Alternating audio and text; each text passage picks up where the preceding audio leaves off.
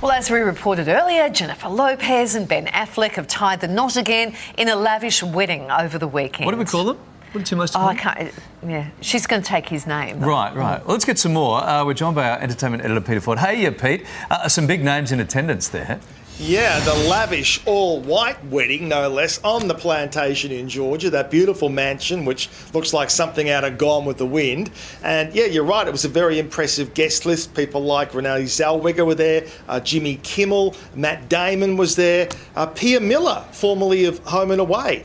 And she was there with her new bloke, Pat. Uh, Whitesell, Patrick Whitesell, I think his name is, multi-billionaire, uh, all white, as you can see, even the kids dressed in white. Now that is an exercise in confidence and optimism when you're dressing little kids in, white. Now they must have known that these pictures would be taken. You know, obviously they would know they've been around the game long enough to the choppers would be out. They'd get these aerial shots. Now, interestingly, Vogue magazine, who own the rights to it all, they have not put anything up as yet. Now, whether they intend to hold everything everything off until their print copy comes out. That seems likely because normally in these sort of situations, if they know pictures are getting out, they decide to put them online anyway. Now, interestingly, sadly, Ben's mum fell in off that ramp off that um, jetty there into the water. And she's okay, thankfully, but had to be carted off to hospital. So that could have ended very badly, obviously. And also a lot of question marks about um, why his brother wasn't there as well,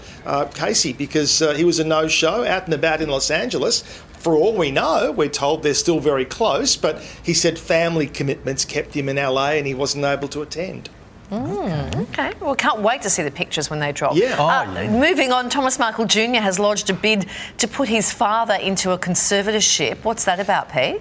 What that means is he will take over the running of all legal affairs, business affairs. He can sign off on things and sign for his father. I don't think there's anything particularly sinister in this. Now, we do know that Thomas Markle Sr. did have a stroke a couple of months ago, but we've been told that it's only impacted his speech. Mentally, he's apparently still going just fine. I think this is probably more about just making it easier for dad. I don't think we need to read too much into it. There's no sign that Thomas Markle Sr. is objecting to it. It just means that Thomas Markle Jr. will be able to take some of the heavy lifting and look after various things, including an ongoing legal battle that Thomas Markle Sr. is fighting about some photographs that were taken and he's suing for a million dollars in compensation that he says he's owed. All right, we'll keep an eye on that. Hey, Pete, Point Break actor Gary Busey has been charged over the weekend, and there's some very serious allegations there.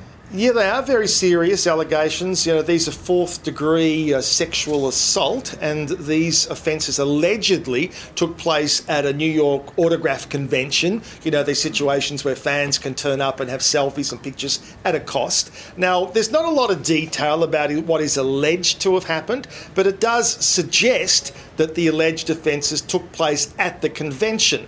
That's where I find it a little bit peculiar because those conventions are very busy.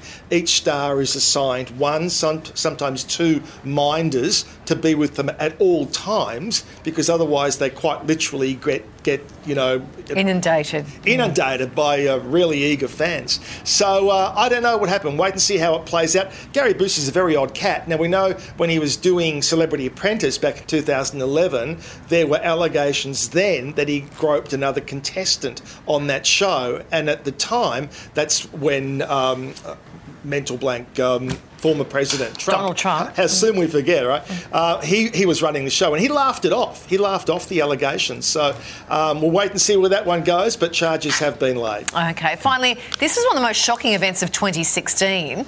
Now, one of Kim Kardashian's alleged robbers has spoken out, Pete, all these years Yeah. later. Yeah, and that incident in Paris, that was really horrible. If you read the details of it, hmm. whether you, you know, like Kim Kardashian or not, what, what happened was a horrible, horrible thing.